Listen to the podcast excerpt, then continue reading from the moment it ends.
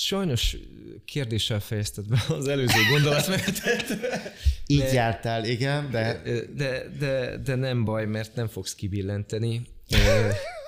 Hány éves leszel? Idén? 49. Jövőre?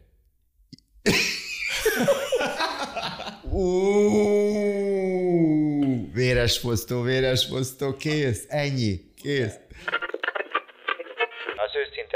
Őszintességünkkel tudjuk a világot gyógyítani, de kell egy határ. Én még nem a lezárásnál tartok, viszont már nem is az emelkedésnél tartok.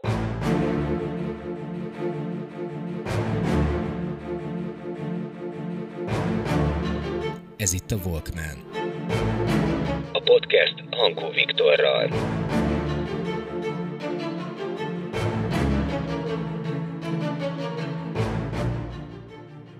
Nagyon nagy szeretettel köszöntelek titeket a podcastem második részében, ami egyébként szerintem egy még nagyobb mérföldkő, mint az első, ugyanis folytatni valamiért nekem talán még izgalmasabb vagy még nagyobb kihívás volt, mint egyáltalán belevágni. No de, a vendégem ebben az epizódban dr. Domján Mihály, pszichológus, családterapeuta és szomatodráma játékvezető, aki egyébként külön figyelmet szentel a mindfulness, a traumaterápia és az erőszakmentes kommunikáció területeinek is.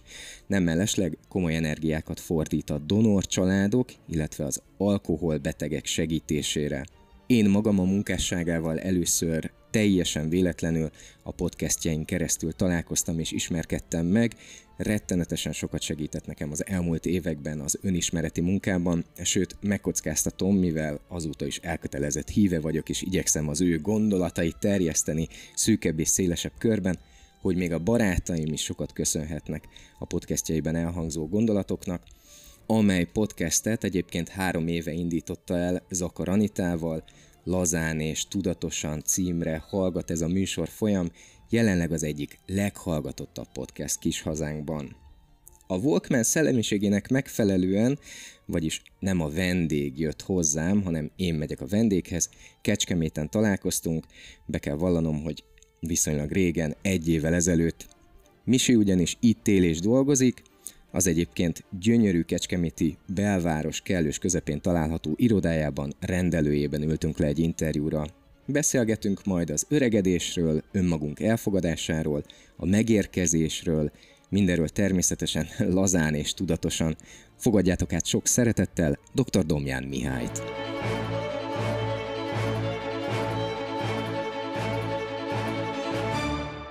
Misi, Hello! Hello! Köszöntelek a podcastben. Azért szólítottalak meg úgy, hogy Misi, mert az egyik adásotokban nehezményezted azt, hogy akik nem ismernek téged, és rád írnak, akkor nem misizzenek már, ne szia misi legyen.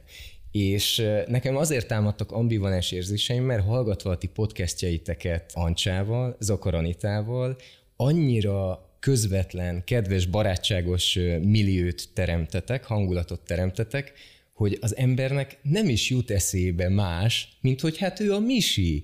És így írna, mint ahogy én is szerintem így írtam neked életemben először, hogy szia Misi. Aztán amikor hallottam ezt a podcastet, akkor már zavarba jöttem, hogy ú, lehet, hogy úgy kellett volna írnom, hogy tisztelt doktor úr, vagy kedves Domján Mihály. Hogy, hogy vagyok ezzel? Ezt, hogy vagy, ezt hogy vagy a... ezzel? A riporter úr. A riporter úr, igen. hát az a, azt gondolom, hogy tehát a munkámban alapvetően mindenkit magázok. Néha átléphetünk egy olyan szférába, de hogy bizonyos esetekben, hogy, hogy elkezdünk tegeződni, de alapvetően azt gondolom, hogy nem azért jönnek hozzám pszichológusként vagy családterapeutaként az emberek, hogy mi haverozzunk, hanem konkrétan van valamilyen nehézsége, és ezért jön. És azért nekem ezek a podcastoknak a készítése, ez nem egy koktélnak a szürcsölése, nek a szintjén van, vagy hogy most éppen melyik wellness hotelban menjen az ember, vagy merre menjen el páváskodni, hanem hogy azért ezekkel én napokat foglalkozom, tehát valamilyen szintéren ez egy munka, és hogy Ancsával pedig mi nagyon régóta, pont ma reggel beszéltük, hogy már azt se tudjuk, hogy 15 vagy 20 éve vagyunk jobba, és hogy milyen régóta járok be hozzájuk a rádióba is, Tehát ez nem spontán hozom elő ezeket a tudásokat, felépítem tudatosan és lazán ezeket a dolgokat. Valahogy ez is van, meg a másik úgy gondolom, hogy hogy azért a tiszteletet sokoldalúan meg lehet adni. Szerintem egy vadidegen, középkorú férfit én nem szoktam alapvetően letegezni, de szerintem menjünk tovább, mert unalmas lesz. Elmondtad már a podcastekben is számtalan alkalommal, hogyan indult ez a podcast. Egyrészt volt egy világjárvány, világjárvány következtében neked felszabaduló kapacitásaid, és volt rajtad még baráti nyomás is, hogy már pedig ami benned van, azt érdemes akár ilyen formába is önteni. Most már nyugodtan tekintesz magadra, nyugodtan nevezhetlek podcasternek? Igen, a hallgatók tettek azzá, és a hallgatói visszajelzések, ha szabad még egy kis kronológiai hozzáfűzni egy pár gondolatot, hogy 2020 februárjában Mautner Zsófival a Hegyvidéki Kulturális Szalomban egy szenzációs közös előadást tartottunk, gasztronómia és pszichológia címmel, és ekkor volt az, amit említettél, hogy két barátom, akik nem ismerik egymást, határozottan leteremtettek, hogy legalább egy podcastot fővehettetek volna, mert hogy nem tudtak eljönni, hát az egyik Angliában él, a másik mondjuk Kecskeméten, és akkor mondtam, hogy podcast, podcast, mind a két kifejezés igaz, jó, de hogy, hogy most, most egy újabb technikai kütyű ebben a korban, amiben én vagyok. Mondom, már az Instagramnak a megfejelésre, szóval az is már olyan, olyan sok volt, igaz, hogy, hogy jó, azt még, jó, még akkor azt bevállaltam, nem tudom. Tehát, hogy én, hogy így ebbe belelépjek, hát mondtam, hogy ez kizár dolog. Ez volt 2020 februárjában, mondtam, hogy soha. Tehát ez biztos, hogy soha, és akkor 2020 március közepén jött a lezárás. Klienseimnek a 70-80 százaléka mondta, hogy ő át nem jön onlineba. Megmondom őszintén, nagyon el voltam fáradva az elmúlt években, rengeteget dolgoztam, tehát nem pozitívumként szeretném elkönyvelni a Covid-ot, hanem azt mondani, hogy nekem adott egy lehetőséget arra, hogy én végre sok-sok év után kipihenjem magam. Nem tudtam igazándiból a munkában korábban meghúzni a határokat. Ez az igazság. Hogy úgy is mondhatnám, hogy munkaalkolista voltam, vagy részben vagyok, ez is igaz. És, és akkor jött ez a Covid, először is kipihentem magam. Utána ráálltam a futópadra, ami évek óta nem volt használva, igaz egy héten ötször, arra is volt időm, és hát akkor vásároltam egy mikrofont. Én azt gondoltam, tehát én azt gondoltam, hogy majd én egyedül oda-haza fogok tudni rögzíteni adásokat. És én rájöttem, hogy tehát annyi éven át olyan sok előadást tartottam, de hát közönségnek, tehát hogy ott, ott belenézni az embereknek a szemébe, valamilyen kontaktot, valami visszajelzést, tehát együtt mozogni, vagy egy ilyen oda-vissza van egy hatás. Nutella nyuszi pedig nem elég közösség. Akkor még 2020 márciusában még nem, ő 2020 novemberében jött véletlenül az életemben, igen, Nutella nyuszi, akinek van saját Instagram oldala. Na és akkor felkerestem egy nagyon jó barátságban, voltunk, vagyunk, bízom benne, hogy leszünk Zakar Anitával, Zakar Ancsával, egy profi műsorvezetőről van szó, rádiós. kívül kellemes hangja van. És hogy egy művelt, nagyon tapasztalt hölgyről van szó, és hogy egy nagyon-nagyon jó emberről. És akkor megkérdeztem, hogy mi lenne, ha, ő mondta, hogy bármikor, bármit, és akkor elkezdtük. 2020 áprilisában az első podcastot felvettük, de nekem az első 6-8 adás, hogy mondjam, tehát olyan, igen, kaptam visszajelzést, meg hogy klassz vagy, Misi, meg nem tudom, tehát ez a szűk ismerettségi körből, de hogy igazániból nem nagyon láttam ennek az értelmét, a blogon keresztül én azt tapasztaltam meg, meg úgy nagyjából, hogy az én korosztályomnak tudok a legjobban szólni. Úgy gondoltam, hogy ugyanígy lesz a podcastok világában is, hogy majd a 40-es korosztálynak fogok tudni én szólni, Hát ők meg nem reagálnak. Mert nem reagálnak. Úgy éreztem, hogy ennek nincs annyira nagy szükség. Hát megint csak az én korosztályom, jó, meghallgatja, nem reagál, vakon repülök, nincsenek olyan nagy értelme. És Ancsa meg mindig mondta, hogy Misi, Misi, mikor jössz, hogy na, mikor, mikor jössz el, mikor rögzítjük a következőt, és akkor nem akartam neki csalódást okozni, de most az ilyen ne a megfelelést, vagy a félelmet, vagy semmi negatívumot, hanem hogy hagytam magam táncba vinni, inkább így tudnám mondani, hogy, hogy megkérdeznék, hogy na, kérsz egy sütit, és nem vagyok éhes, de hát azért egy süti mindig jól jön.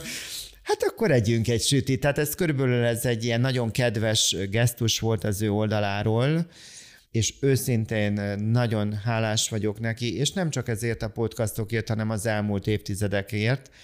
A tizedik után tényleg fogalmam sincs, hogy mi a tizedik adás, én nem tudom, hogy mi történt, elkezdődött egy cunami, és akár elhiszed, akár nem, te most már megnézem. Mo- már, már, már, már, már másodjára említett, hogy a tizedik A tizedik, adás, igen, igen.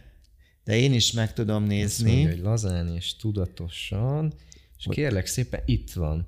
Megbocsátás önmagamnak. Igen, pedig azt a részt nem is annyira szeretem. Azt hozzá szeretném tenni. Most már azt másképpen rögzíteném, vagy építeném fel. Nem tudom, hogy miért, pont ez a rész után így elindult egy eszméletlen mennyiségű visszajelzés, áradat, és az a különbség, amit tehát eleve a bloggal kapcsolatosan a több százezres olvasottság ellenére alig kaptam visszajelzést, és az mondjuk kettő sor volt, hogy itt viszont névvel egy fél A4-es oldalban leírják az emberek, hogy nekik ez mit okozott, ők hogy vannak ezzel, és rendkívül őszinte dolgokat megosztanak velem. És akkor, ahogyan így elindultak ezek a visszajelzések, akkor ezt meséltem neked, de nyugodtan kérdezni, mert én magamtól úgy tudok de beszélni. Annyira jó hallgatni. Nyugi, nyugi, nyugi majd nyugi. belépek, amikor be kell lépnem. Jó van, mert ez a te műsorod. Szóval az volt, hogy, hogy így kaptam ezeket az üzeneteket, és úgy egyébként örültem nekik, de lehetséges, hogy a neveltetésemből, vagy a saját önismeretemből is fakadóan, én most ezt úgy tudnám kifejezni, hogy azt éreztem, hogy köszönöm, pont. Tehát persze kifejeztem a hálámat, hogy, meg hogy milyen kedves, hogy írt, de tulajdonképpen inkább neutrálisan éltem én ezt meg. Nem, nem tudtál vele mit kezdeni? Örültem egy szintig neki, de csak egy szintig, mert hogy nem volt ilyen, a, ilyen tehát én sose voltam igaz pop énekes, vagy nem tudom kicsoda, tehát hogy nem akartam egy ilyen öndicséretbe, vagy egy ilyen önfényezésbe, én ezt nem fordítottam át, és ezt a mai napig így van. Ez nem lepett meg téged egyébként, hogy ezzel a nagyfokú pozitivitással szemben ilyen mm, visszafogott, tartózkodó éned jött elő? Én úgy gondolom, hogy én eléggé levetkőzök a podcastokba, de természetesen, hogy ben azért van egy tudatos határ, hogy meddig, úgyhogy ez teljesen rárímel az én életemre, hogy én mennyire hagyom magam szeretni. Tehát azért egy szintig tudom magam hagyni szeretni, és egy szintig tudtam a, a kedvességet is befogadni. Ez mit jelent, hogy egy szint? Tehát van, úgy, van, úgy, van olyan, hogy valakinek azt mondod, hogy jaj, ne szeres már ennyire? Vagy... Annyira tudod befogadni a másiknak a szeretetét, amennyire te tudod magadat szeretni, vagy elfogadni. Tehát azért ebben én rengeteget dolgoztam, meg én magam is jártam terápiára, meg 28 millió képzésre, és hogy ebben rengeteget fejlődtem, de hogy én nekem ebben nagyon nagy hiányaim voltak, és még részben vannak. Én ezt nem szégyellem, mert így vagyok én egy ember, ha kellek, akkor vagy mindenestől, vagy pedig hát ez nem olyan, mint egy finom panettone, hogy kivesszük belőle a mazsolát, vagy nem tudom, hanem vagy úgy megeszed, vagy nem eszed meg, és kész. És akkor csak, hogy visszatérve, hogy ezeket a visszajelzéseknél irányokat is kaptam, megerősítést is. Szóval az a lényeg, hogy aki mondjuk vadidegenként írt, akkor ezt betettem egy dobozba, hogy ő vadidegenként írt. Aki közelről írt, őt betettem egy másik dobozba, hogy ő közelről írt. Voltak olyan emberek, akikkel valamilyen fokban volt ismertségem, de sem közel nem volt, sem távol. És megmondom őszintén, hogy a szívemhez ők értek el. A közelség az torzít, a távolság is torzít. Viszont ebben a köztes létben, amikor akár mi újból összefuthatunk, vagy már korábban váltottunk pár szót, de hogy sem pszichológusa, vagy nem tudom, milyen nem vagyok, nincs a baráti körömben sem benne, azért az egy másképpen hatott, és akkor tudtam elfogadni, hogy egyfajta, hát ilyen nagy szó lesz, hogy küldetésnek élem meg, vagy, vagy egy szolgálatnak, de sokkal tehát több szeretet van bennem a láthatatlan, számomra láthatatlan hallgatók felé, tehát én most sokkal hálásabb vagyok nekik, írás nélkül is. Tehát, tehát, tehát most ott tartok, hogy a visszajelzések alapján, hogy erre szükség van, hogy az értéket képvisel, és, és így a számomra nem látható hallgatókat közelebb érzem magamhoz. Most jobban tudom hagyni már magam szeretni.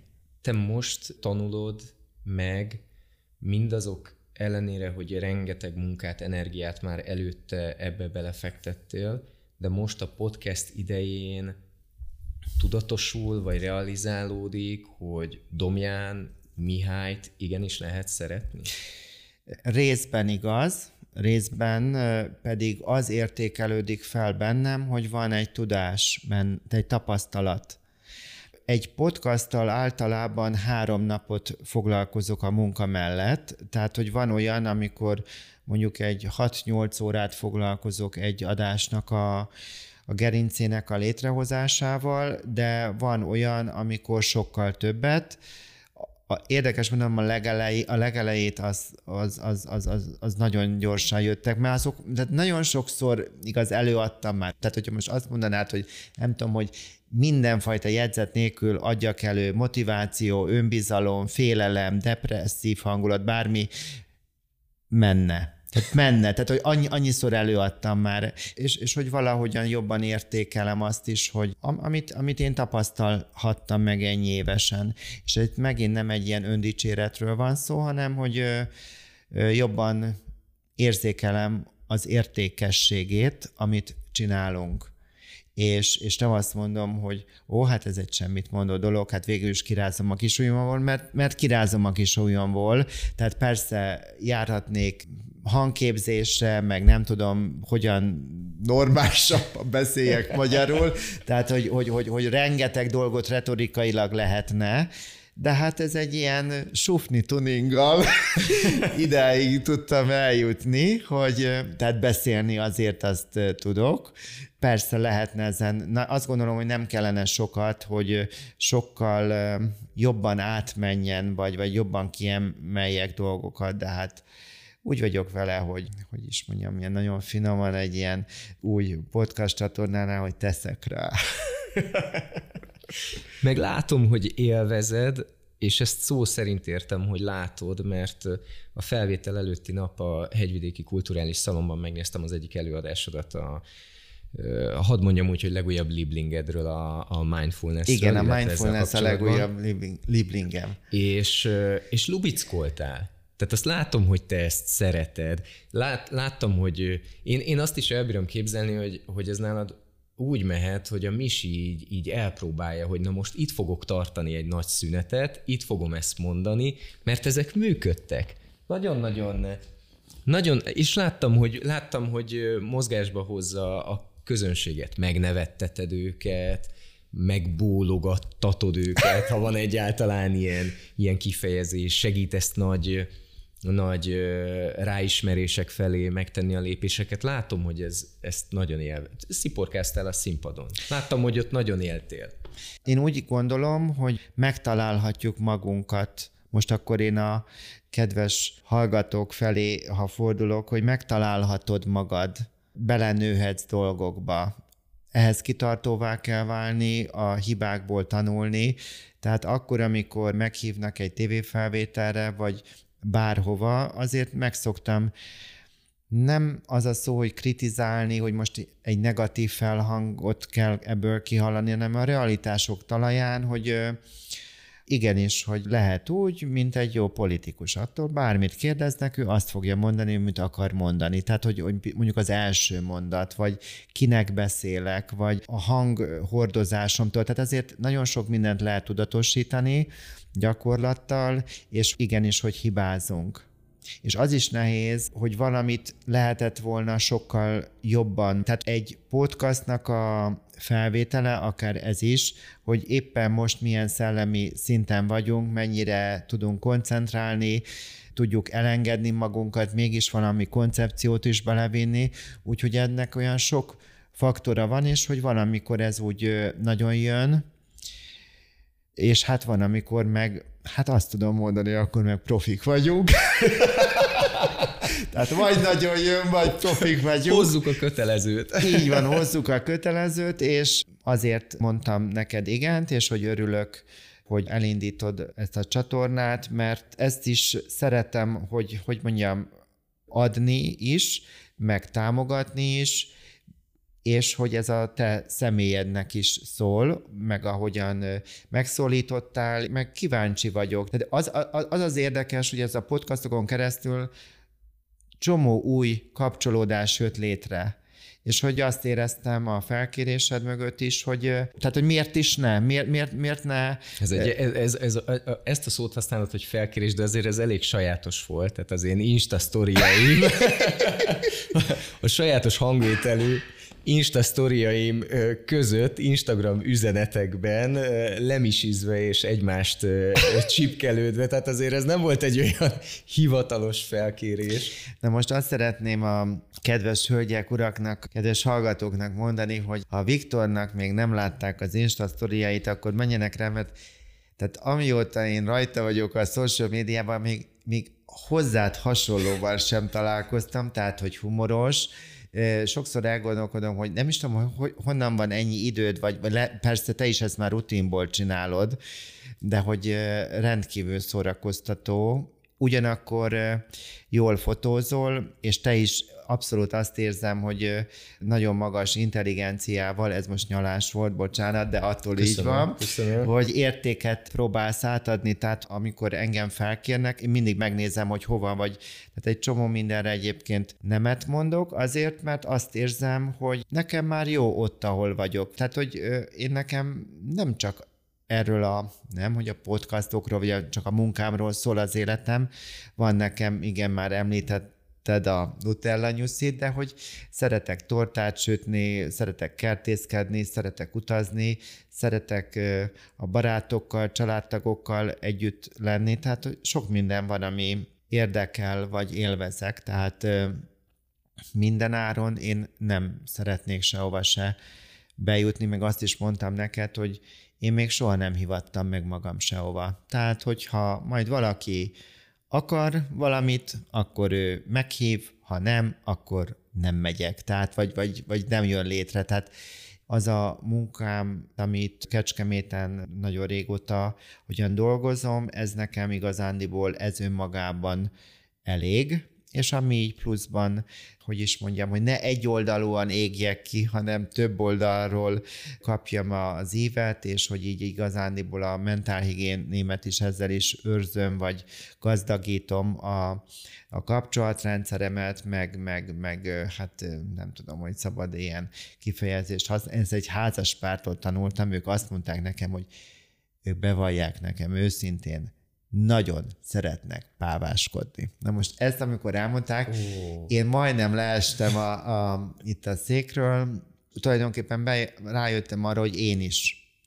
De én nem úgy szoktam ezt a páváskodást, hogy most akkor nem tudom, ettem chipset, chipset egyáltalán nem eszek, de hogy mondjuk igen, és akkor gyorsan lefotózzuk, vagy akkor befűztem a cipőmet, és akkor azt is. Tehát nálam attól, hogy én minden platformon meg vagyok, a magánéletemből egészen minimális százalékot, kivéve Nutella nyuszi, de hát ő olyan gyönyörű, hogy meg kell, hogy osszam a világgal, de hogy ő, őt is, szóval hogy mindent egy szintig kezelek, Tehát ebben is van egyfajta tudatosságom, hogy jó nekem ez a hát nem tudom, mezei élet, vagy középszerű élet, amit nem negatívan, tehát én nekem, nekem ez, van... ez, ez, ez álszerény kijelentés. Ez nem álszerény kijelentés. Ne... Középszerű élet. Jó, mert át, átfordítom, jó? Én befelé élek. Tehát úgy tűnik, hogy én egy extrovertált ember vagyok, hogy nem tudom, minden létező platformon ott vagyok, és,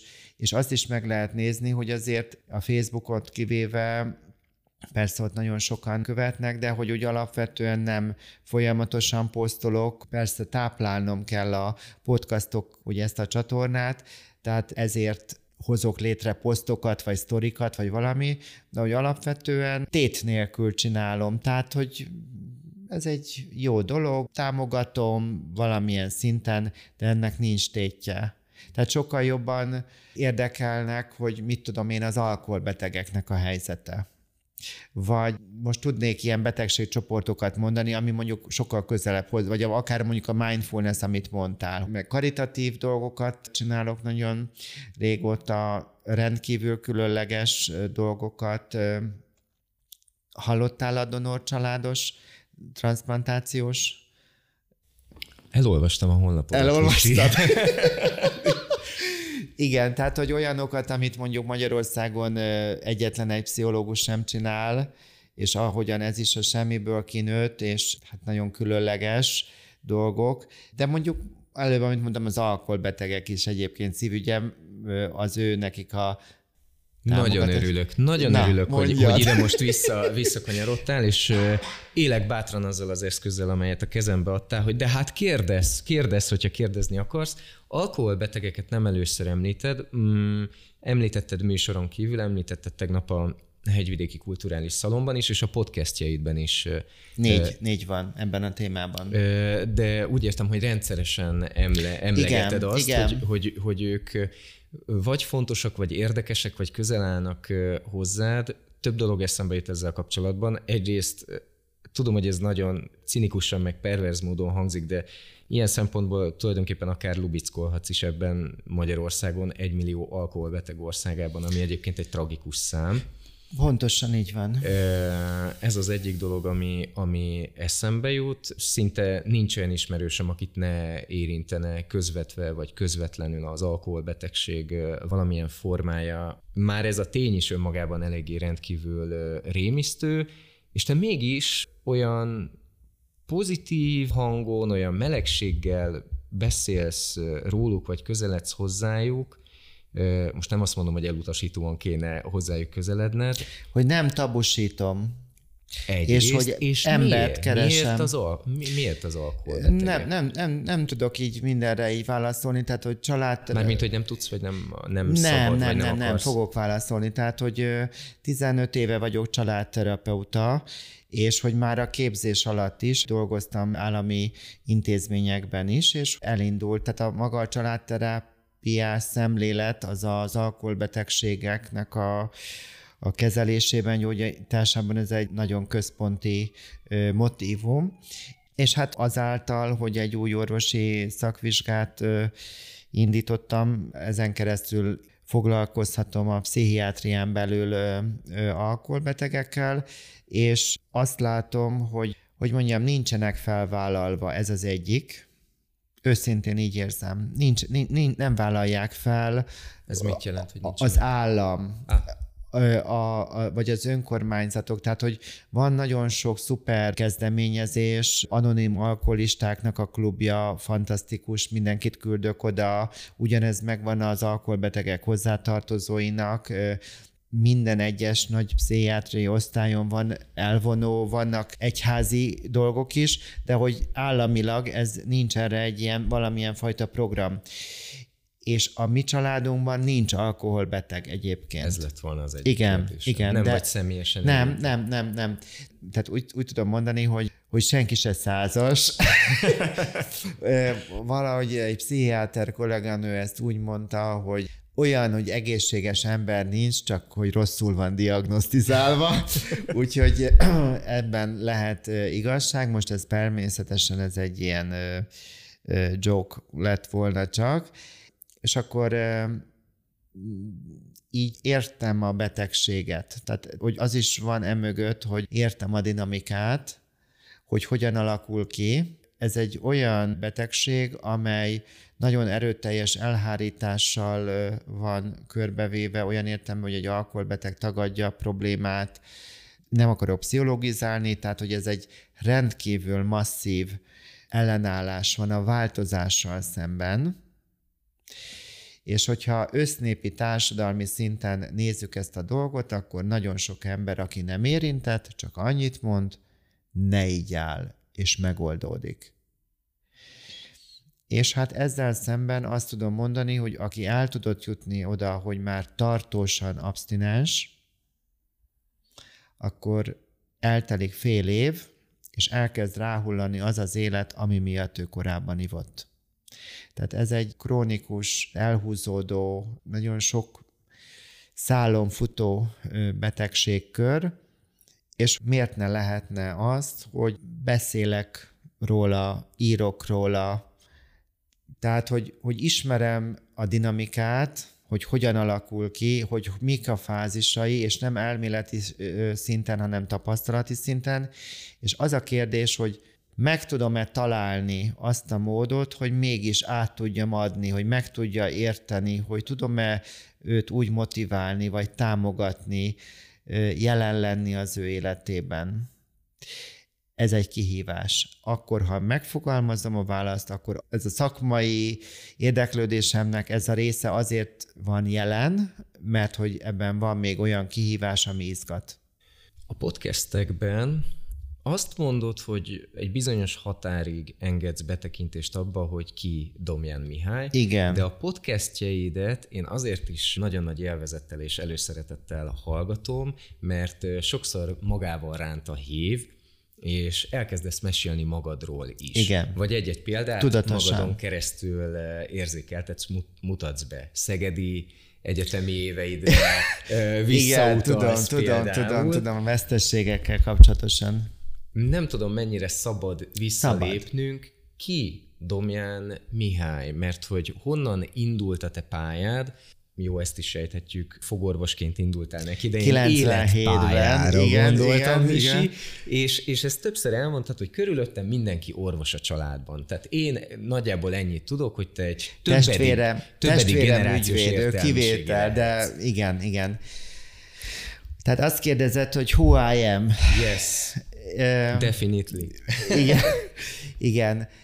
Hát, hogy is mondjam, most igaz, itt át kell gondolnom, hogy hogyan szűrjem meg a választ, hogy, hogy, hogy adjak is magamból, meg, meg, meg azért valahogy a határaimat is megvédjem. Elmondom, miért kérdezem ezt, Mondjad. nekem az alapján, ahogy beszélsz, meg ahogy megnyilvánulsz, egy ilyen nagyon kozmopolita attitűd jön. De aranyos Olyan, vagy Szuper, hogy itt ülünk Kecskeméten, egyáltalán nem a vidékiség ellen beszélnék, hiszen én magam is Békés Csabáról jöttem, de megmondom őszintén, hogy nekem kicsit ilyen tájidegen. Tehát, hogy én, én, én téged annyira világpolgárnak képzellek el az alapján, ahogy beszélsz, ahogy megnyilvánulsz, amilyen tájékozott vagy, amennyit utazol, amivel foglalkozol, nekem fura, hogy te itt vagy. Úgy gondolom... Ezért kérdezem, hogy honnan jöttél Igen, és igen, de nagyon-nagyon sokat segítettél. Tehát a podcastnak, amikor az lett a címe, hogy lazán és tudatosan, de most itt a tudatosság a lényeg, hát hogy is mondjam, hogy nem tudom, hogy macskát ledobnak, akkor, akkor ő talpra esik, akkor nem tudom, Domján Mihályt ledobják, akkor ő valahogyan tudatosan esik, vagy nem tudom így elmagyarázni, de hogy Rengeteg dolog az életemben, ez a fegyelemmel is kéz a kézben jár, van bennem egy fegyelmezettség is, és egy tudatosság. Tehát az, hogy én Kecskeméten élek, és nem pedig Budapesten, ez egy döntés volt, amit én meghoztam teljes ismereteim birtokában. Ezt úgy tudom elmondani, hogy mérlegelem előnyök, hátrányok, előnyök, hátrányok foglalkozom azzal, hogy mi az, ami engem erősít, mi az, ami gyengít, mit akarok ebben az évben előre menve. Tehát amiről beszélek ebben a podcast csatornában, vagy akár a mostani műsorban, hogy, hogy én valóságosan azt teszem, hogy minden héten adok magamnak egy időt arra, hogy átgondoljam, hogy én hogy vagyok, hogy én mit akarok, hogy én merre akarok menni, és hogy vannak persze vágyaim, céljaim, de sok mindent elvetek. Mondjuk, hogy én, hogy nem Budapesten élek és dolgozom, ez számomra az ég adta világon semmilyen fajta veszteséget nem jelent. Szeretem az Alföldnek a naplementéjét, szeretem ezt a sikságot. Mit nekem te Zordon Kárpát? szeretem azokat az embereket, akik itt élnek, az, hogy nagyon sok üzletbe bemegyek, akkor engem személyesen ismernek, és most nem azt jelenti, hogy kedvezményt kapok, de kapok azt is persze, de nem ez a lényeg, mert nem ilyen vagyok, hanem szeretem a dolgoknak az árát megfizetni, hanem van egy, egy jó kapcsolatrendszer, és pontosan, hogy sokfelé utazhattam az világban, van összehasonlítási alapom. Azt gondolom, hogy döntően budapestiek fognak téged hallgatni, és én nagyon régóta mindenhonnabban ott előadok, és hogy ott is vannak emberek, akiket nagyon szeretek. De számomra hogy én életvitelszerűen én ott éljek, nem látok több többletet abban, hogy ott legyek, mint itt. Tehát, hogy vannak olyan országok, vagy olyan országoknak bizonyos táj egységei, amit el tudnám képzelni, amit mondtam is neked itt az interjú előtt, hogy nyugdíjas koromban, például, hogy délnyugat Franciaországba éljek. Te nem leszel nyugdíjas, hát a mai online világban, tehát, hogy már azt gondolom, hogy nagyon sok tekintetben bárhol lehet élni. Tehát én látom előnyét a vidéki életnek, és én itt jól érzem magam. De azért lehetséges ez, mert hogy jól érzem magam a bőrömbe. Én nekem ez a, ez a mennyiség, vagy még több bet elérni, én azt látom, hogy ez nem csak kiégést okoz, hanem nagyon sok egészségi problémát is, és én azt vallom, hogy a kevesebb az több. Szeretek jól élni, szeretek jól létben élni. Kérdezted, hogy ki vagyok én? Csomó mindenben megvan az, hogy mit akartam, vagy, vagy, vagy mi az, ami nekem jó. A családi házban nem azért, hogy én ott csináljak erről selfit, mert egyetlen egy sincs hogy föltéve. Ott, hogy ott páváskodj. Hogy én ott páváskodjak. Egyetlen egy sincs feltöltve sehova se, illetve egy-egy növényemről, kerti a füge, növényem. A füge. A füge, jó, jó, jó, de hát most igen, de hogy én úgy gondolom, hogy én szeretem a zöldet. Ezt így meg, meg lett teremtve. És hogy nekem ez ugyanolyan fontos, hogy én kertészkedhetek, mint az, hogy most itt ülök. Tehát ezzel nem azt mondtam, hogy ne tisztelnélek, vagy a hallgatókat, hanem hogy most én erre fókuszálok, én most itt próbálok őszinte és hiteles lenni, és nem azért, hogy vetítsek, ezt így, így tehát, hogy a hitelességünkkel, az őszintességünkkel tudjuk a világot gyógyítani, de kell egy határ. Tehát mindig erre, erre gondolok. Ö, Rosszul gondolom? Nem, nem, rosszul, rosszul, meg jól. Ezt én nem fogom megmondani ám. majdnem, majdnem, be, majdnem behúztál a csőbe. Az ütött, ha már pénzt említetted, és pénzről beszéltünk, az ütötte meg többször is a, a, a fülemet, nem csak most, és nem csak a tegnapi előadás során, hanem a podcastekben is, ha nem is kiemeled, de sokszor azért mégis hangsúlyozod, megemlíted, hogy jó létben élsz. Nekem erről, erről két dolog jut eszembe. Egyrészt Magyarországon szerintem jólétben élni még ennek mindig nincs meg a kultúrája, mert nincs meg, vagy nagyon vékony, szemmel alig látható az egészséges, munkából kialakult középosztály, vagy felső középosztály, ami mondjuk nyugati társadalmakban természetes Németországban, Franciaországban, Svájcban és így tovább. Nálunk a jólét, ha valaki ezt így említi, az nagyon sokszor inkább az új gazdag attitűddel, kihívó mindennapokkal párosul vagy azonosul. Nekem ezért érdekes egyfelől, hogy emlegeted a, a jólétet nem is egyszer, illetve az jut eszembe, hogy aki sokat emlegeti a jólétet, és hogy ő abban él, olyan, mintha nem onnan jött volna. Szóval ez nem természetes. Nagyon izgalmasokat kérdezel. Hát szerencsémre abból jöttem, És ez nagyon, hogy mondjam, ez a jólét, ez egy nagyon relatív. Én elégedett életet élek, és én úgy érzem, hogy amit én elértem, meg amit én hozok is otthonról, hogy itt ezért mindenki megdolgozott. Én nekem nincs mit szégyelnem, nagyon-nagyon odafigyelek a megosztásoktól kezdve mindennél, hogy most például tettem egy kivételt, hogy hát ilyen se volt, még egy utazási iroda felkért arra, hogy, hogy beszéljek Laosról, de most az, hogy én most voltam Laosban, most úristen, hát most akkor voltam. Én úgy gondolom, hogy el tudom fogadni ezeket a ezt a szép életet, ami van, de ez a szép élet, ez számomra ez nem a tárgyakról szól. Tehát amit én megtanultam az életben, hogy a legfontosabbak az emberi kapcsolatok, hogy az van az első polcon nálam. Én úgy gondolom, hogy ebből sokkal a kevesebb vagy többen is, ha rendelkeznék, nem tudom így elképzelni, ahol most tartok, hogy én nekem ezek az emberi kapcsolatoktól érzem magam a jólétben, a másik, a, amit szintén őszintén élek, hogy én, én baromira hálás vagyok.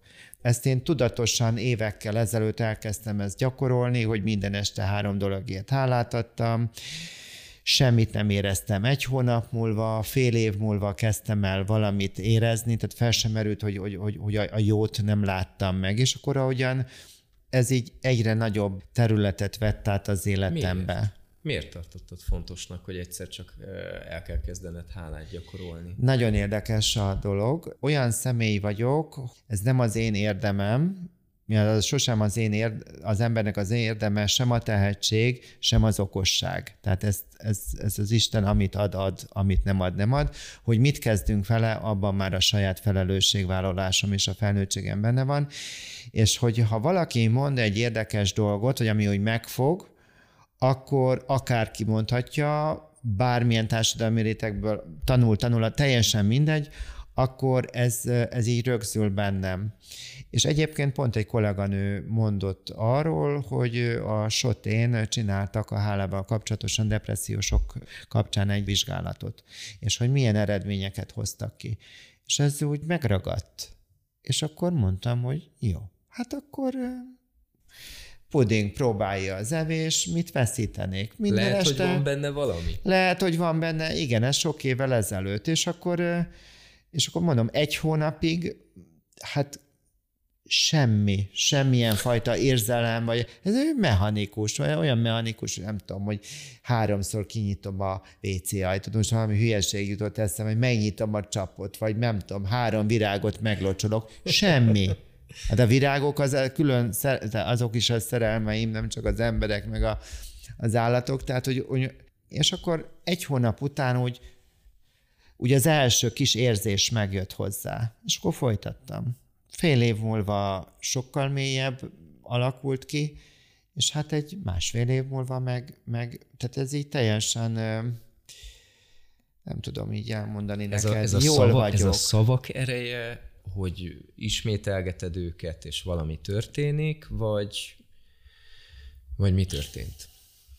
Szoktam mondani, hogy az a pszichológus, aki nem járt egyéni terápiába, annak fogalma nincs arról, hogy mi a mi szakmánk, és több oldalról igénybe vettem a pszichológiának különböző módszereit, egyénileg is, és hogy hát kialakítottam szokásrendszereket, megtanultam hálát mondani, nemet mondani, tehát amiről én a podcastokban beszélek, ennek a döntő része, ez az én önismeretemen alapszik, és ez egy nagyon ö, nagyképűnek is hangozhatna, de ez, na ez, ez az a dolog, amit abszolút leszarok, mert, mert hogy hát én erre sok időt és energiát költöttem, és rengeteg módszerrel megismerkedtem, és nem a módszerek között nem elvesztem, és megint nem arról van szó, hogy nagyon izgalmas volt, amit előbb egyébként mondta ezzel a jóléttel kapcsolatos, ez még sose gondolkoztam el ezen, hogy ez, ez probléma lenne erről beszélnem. Nem is úgy veszem, megértem, hogy tovább, tovább fogom rögtön gondolni.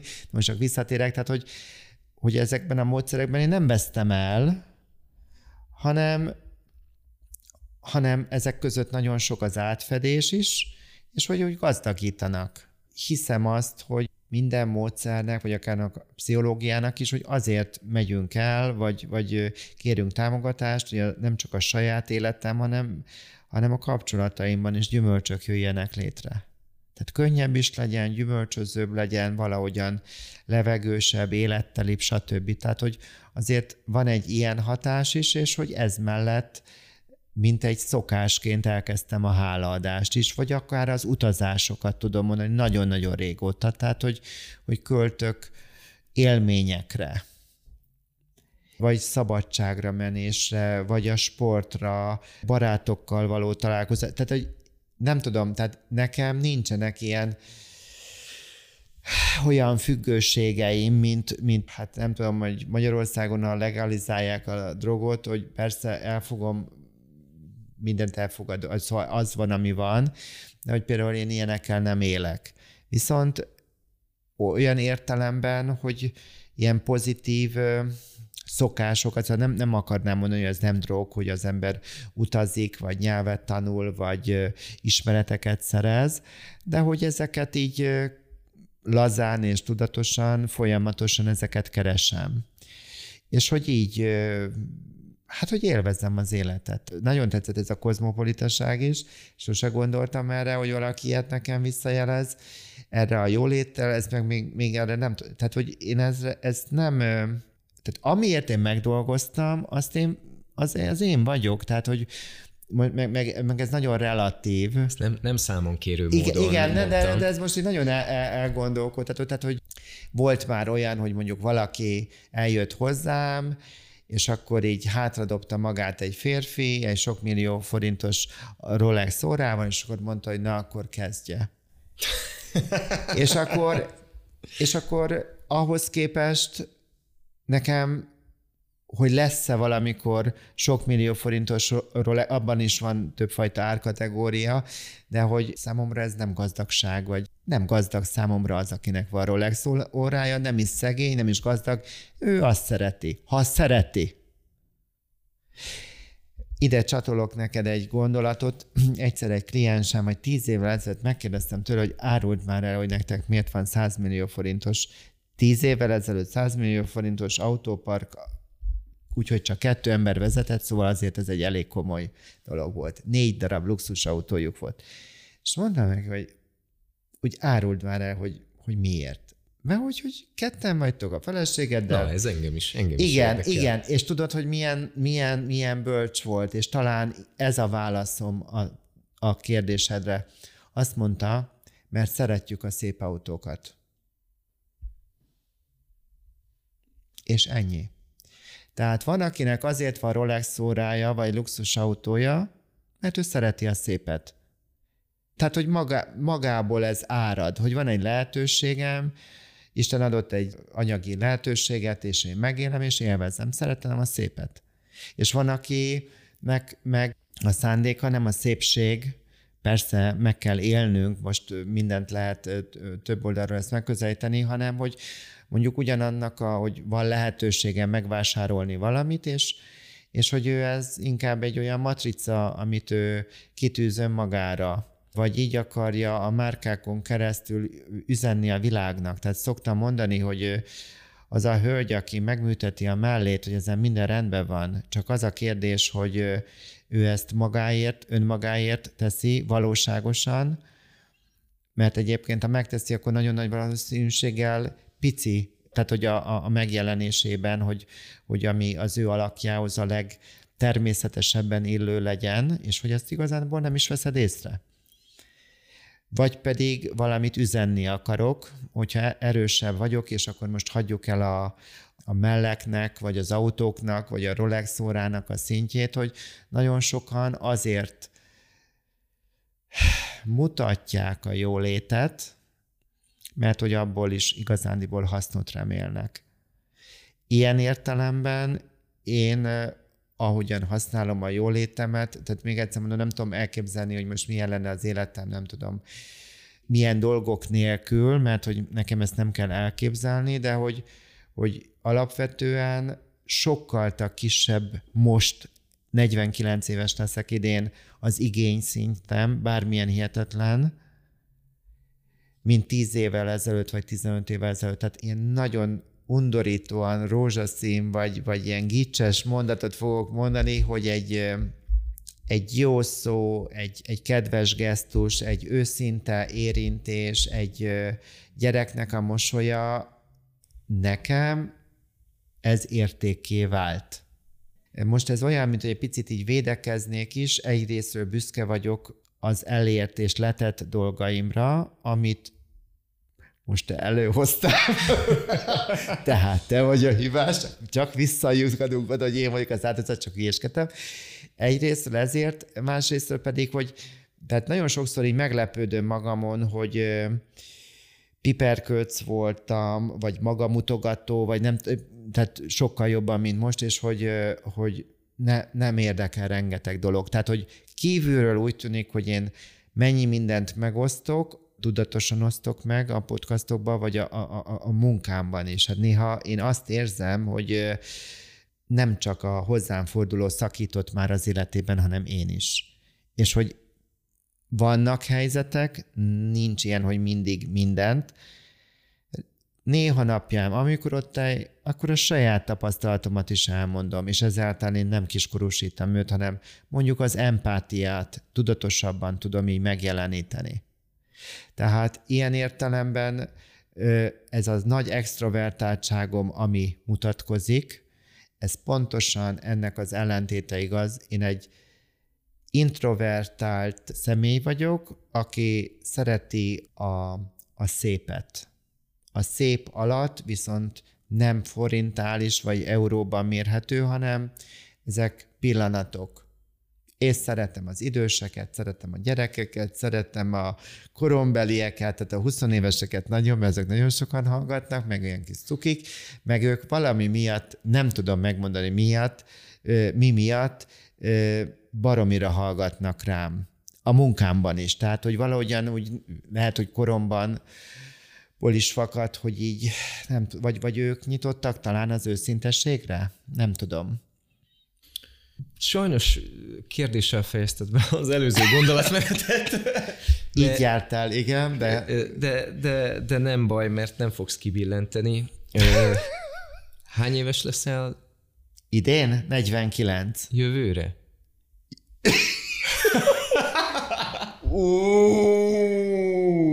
véres posztó, véres posztó, kész, ennyi. Hogy, kész. Hogy, hogy, hogy állsz te az öregedéshez? Az idővel és a halállal azért kérdezem, mert ez egy rendszeresen visszatérő motivum ugyancsak. Én magamból indulok ki, amikor ezeket a motivumokat észreveszem. Szeretem hangosan kiventilálni, akár társaságban, a saját magammal kapcsolatos, megfelelő polcra nem helyezett vagy tulajdonságaimat, vagy adottságaimat és amikor azt hallom a podcastjaidben, hogy te rendszeresen ironikus környezetbe helyezed azt, hogy hány éves vagy, és jaj, Ancsa, és, és ugyan Dober. már egy ilyen őskövület, meg amikor megszülettem még az őskorban, és ki sem mered mondani, hogy hány éves leszel hamarosan, ilyenkor arra következtetek, hogy, hogy vajon az idővel nem vagy kibékülve? Én úgy gondolom, hogy ez is egy ambivalens... Fejbevághatsz, hogyha... Ne... Viktor. Nem, ez is lehet vetítve válaszolni, meg lehet őszintén. Én úgy gondolom, hogy a mai társadalom az alapvetően a fiataloknak az istenítéséről szól. Én egy olyan csávó vagyok, aki nagyon sok olyan dolgot megengedhet magának, amit egy 20 éves is mondjuk, a ruhatáramtól kezdve sok mindenben, viszont olyat is megengedhetek, amit a korosztályom beli pasik.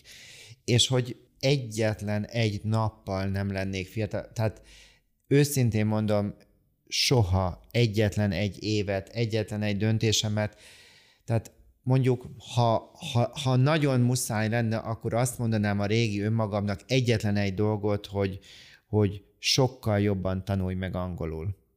de ezt nem gondolhattam volna 30 évvel ezelőtt.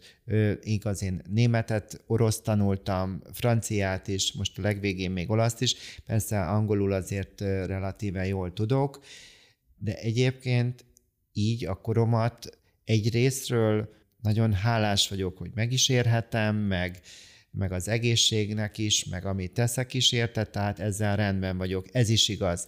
De az is igaz, hogy az öregedő testnek a jeleit úgy gondolom, hogy 41-2 éves korban én még, hát voltak jelek, de hát nem vettem ezeket így komolyan, és hogy megváltozik az ember. Tehát én, én belülről, én, én fiatal vagyok, tehát nagyon sok éven át rajzoltam, talán innen is jön a kreativitás, imádom a festményeket, szeretem a zenét, annyi mindent szeretek, és, és hogy de ez ilyen nem ilyen őrült módon, hanem hogy hát én szerintem egy ilyen értelmiségi csávóként normál ütemben, vagy hogy mondjam, és hogy mondok egy példát, hogy most jót nevessél. Tavaly szeptemberben voltam egy olyan esküvőn, ami nekem nem csak egy esküvő volt, hanem egy olyan régi kliensemnek egy, ez egy, ez egy, ez egy, nekem ez egy örömünnep volt. Én ilyen esküvőn, ahol ilyen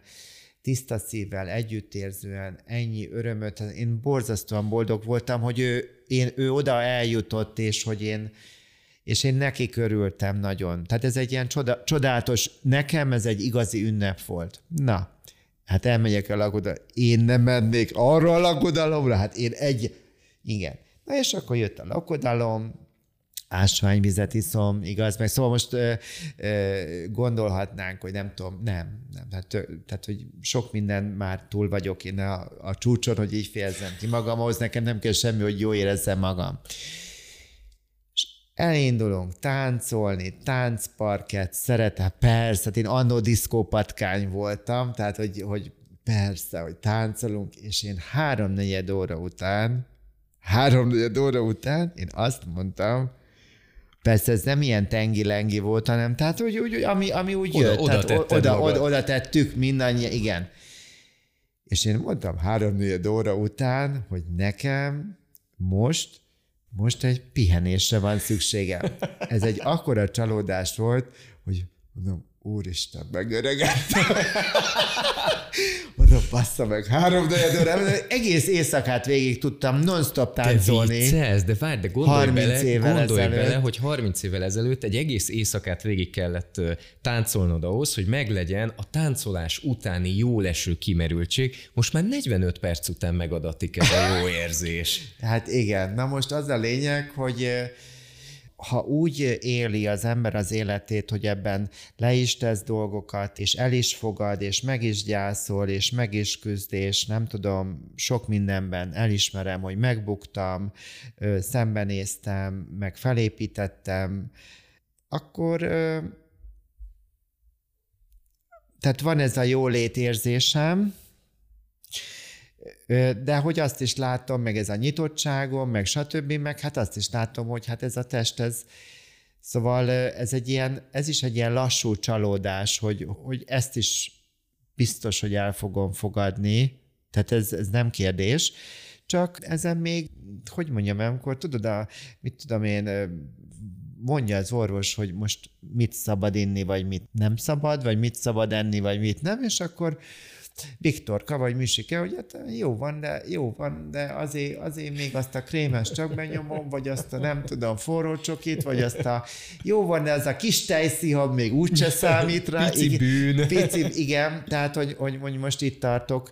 Meg hát vannak reményeim is, tehát így látom magam hosszú évekre előre, tehát konkrétan, hogy mit akarok még csinálni. Tehát, hogy most egyébként olyan érdekes, hogy mivel, hogy én megélhettem azt, hogy mondjuk voltam sikeres fogorvos is, és akkor, hogy abból hogyan lettem sikeres pszichológus, és, és mondjuk egyébként az identitásom elsősorban én családterapeutának tartom magam. Hogy lehet váltani, és lehet lezárni.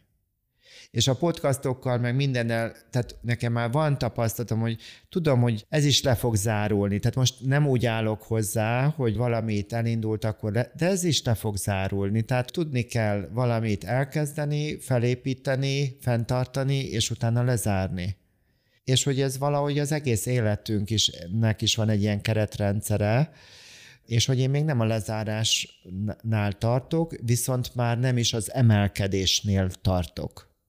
Tehát én már nem emelkedni akarok, hanem megtartani, de nem görcsösen. Tehát elfogadok dolgokat, hogy mit bírok, hogy én már csak három-négy óráig tudok táncolni, egészen döbbenetes élmény volt. Igaz, a testünkben hordozzuk az, az egész életünket. Tehát a, a testből érzünk, de most ez nem egy ilyen pszichológiai történet, tehát ahogyan a testemet látom, elfogadom, ahogyan, tehát ahogyan bánok a testemmel, ez, ez az egész személyiségemet, meg a, a, az önbizalmamat, ez az alapja. Úgyhogy úgy érzem, hogy talán azt is kihalhatod, ha most megint nagyon inspiráló volt ez a kérdés, hogy még többet foglalkozzak a testemmel egyéb iránt. Tehát, hogy járok egyéni jogára. Fant- Rá, ráálltál újra a futópadra. Ráálltam a futópadra, igen, igen, meg, meg ez az egyéni joga fantasztikus, hogy le tudok hajolni Nutella nyuszinak a bogyóihoz. Igaz, egy, egy nap kétszer bogyó, bogyókartás nő, hihetetlen, tehát Honti Hanna ott, ott él benne, tehát hogy, hogy, hogy ahogyan, tehát egy nagy személyiség, szeszélyes személyiség is részben, tehát bogyózás az, az, az hozzá tartozik, azzal együtt, hogy neki megvan a bogyózó sarka, és tehát, hogy például ez is egy ilyen fantasztikus dolog, hogy olyan sokszor szoktam a jogatanárnőmnek mondani, hogy tényleg hálás vagyok, hogy le tudok úgy már hajolni, őszintén mondom, sose, sose gondoltam volna, hogy azért is hálát lehet adni, hogy kényelmesen le tudok hajolni. Tehát, hogy ez, mert ez minden magától ment, minden ment magától.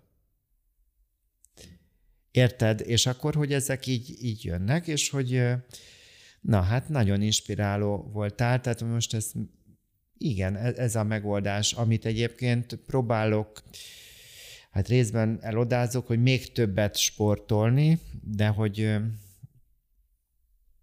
lehet, hogy ez a beszélgetés után még többet fogok.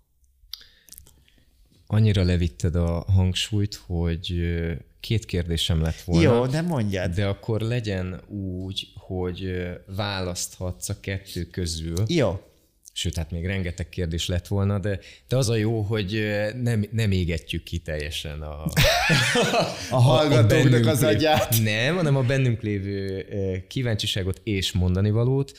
Két dolog jut eszembe, mm, apai örömök és Isten. Melyiket választanád? Mind a kettőt választom. Mind a kettőt választod. Jó, akkor kezdjük az, a, kezdjük az apai örömökkel. Már említetted a podcastben, hogy egy örökbefogadási folyamatot elindítottál, Így tehát én most nem lerántom valamiről a vizes igen, lepedőt, igen. hanem erről beszéltél. Én egy másik kedves ismerősömön keresztül kaptam és nyertem ebbe betekintést, bepillantást. Ő egyébként a, a podcast első vendége volt, Grecsó Krisztián. Igen. Aki szintén egy sikeres örökbefogadáson van túl. Igen és fantasztikus apának lenni, ezt ő százmillió helyen megerősítette már. Nálad ez hogy, hogy érkezett el ez a pillanat, amikor azt mondtad, hogy most már apa szeretnél lenni, és ezt a módját választod? Nagyon régi vágyról volt szó, hogy hogy is alakult az életem, tehát hogy hogy azért vannak dolgok, amiről így nem beszélek, tehát hogy nagyon sok minden megtörtént, illetve nem történt meg benne, úgy gondolom, hogy eljön majd az a pillanat, amikor az én drága hallgatóim, követőim számára a mozaiknek az utolsó darabja a helyére fog kerülni, de hogy ezt még nem terveztem. Hát mondjuk akkor ne legyek annyira nagyon ködös, tehát hogy volt egy olyan konkrét traumatikus dolog, ami az én egész életemet így rendkívül megborította, és akkor annak rengeteg következménye lett az életemben. És ezért is látok egyébként teljesen mindent másképpen, tehát hogy, hogy nekem mi a jólét, így én már kurva jó vagyok. Tehát ebbe a békességbe, elfogadásba, tehát hogy mire ide eljutottam, tehát hogy nekem ez a jólét. Tehát, hogy ez egy ilyen régi vágy volt, legalább 10-15 évvel ezelőtt fogant. Voltam több ilyen workshopon, az Ágacska Alapítványnál, meg minden, és akkor 2020 karácsonyakor eldöntöttem, hogy Domján Mihály, mit akarsz még? Vagy igen, és akkor én csináltam egy listát, hogy mi a fontos nekem.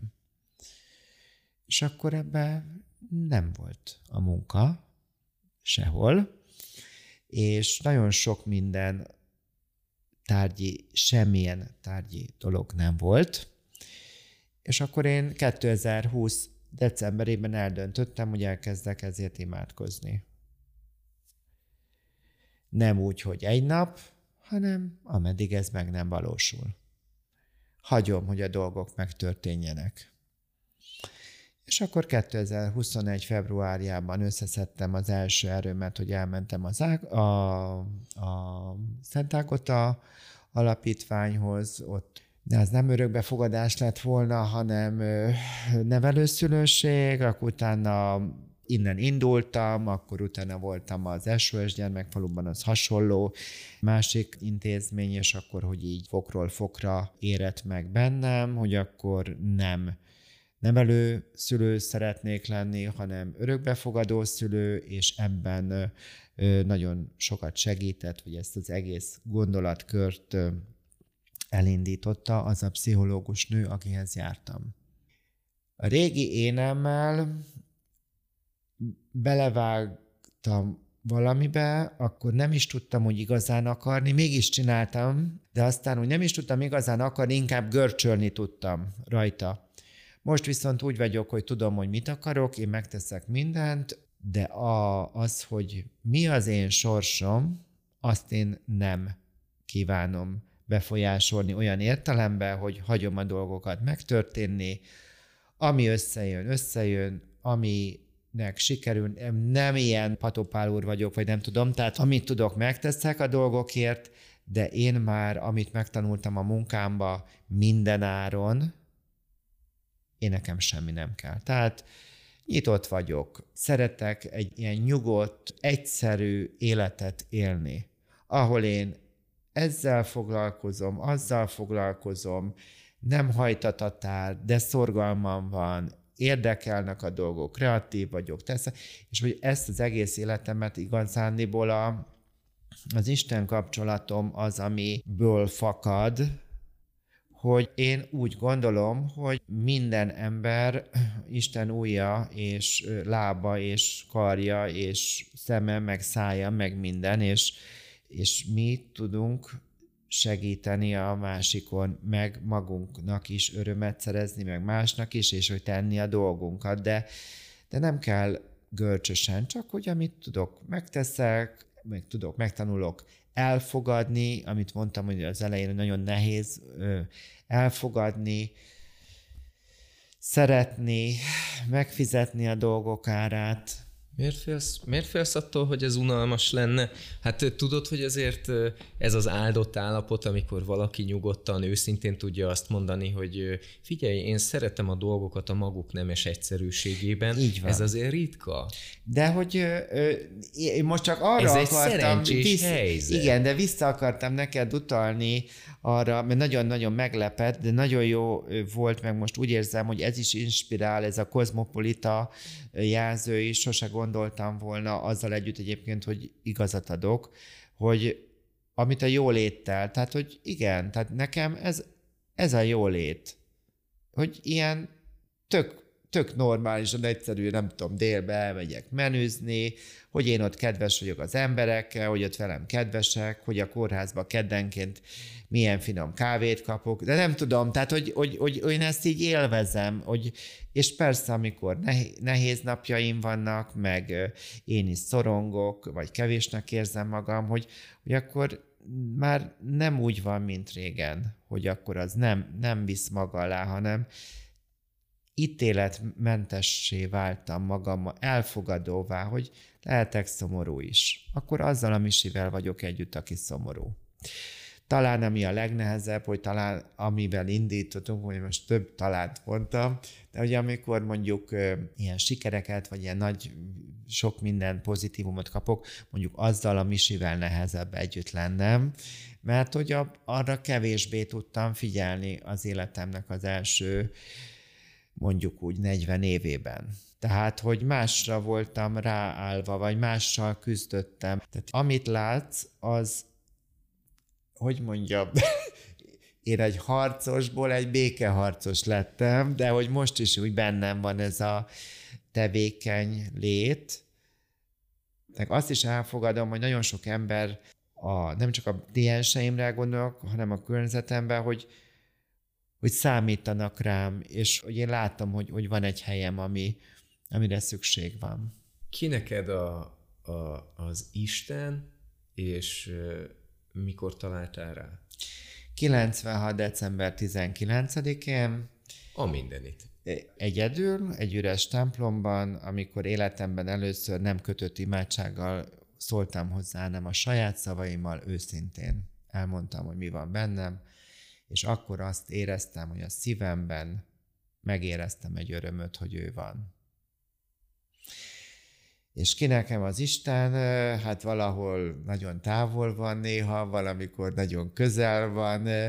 Sokáig a fájdalmaimnak a megtest, vagy hogy is mondjam, megtestesítője, vagy nem tudom, valamilyen fájdalommal kapcsolatos... Ráharagudtál? Haragudtam én mindenki.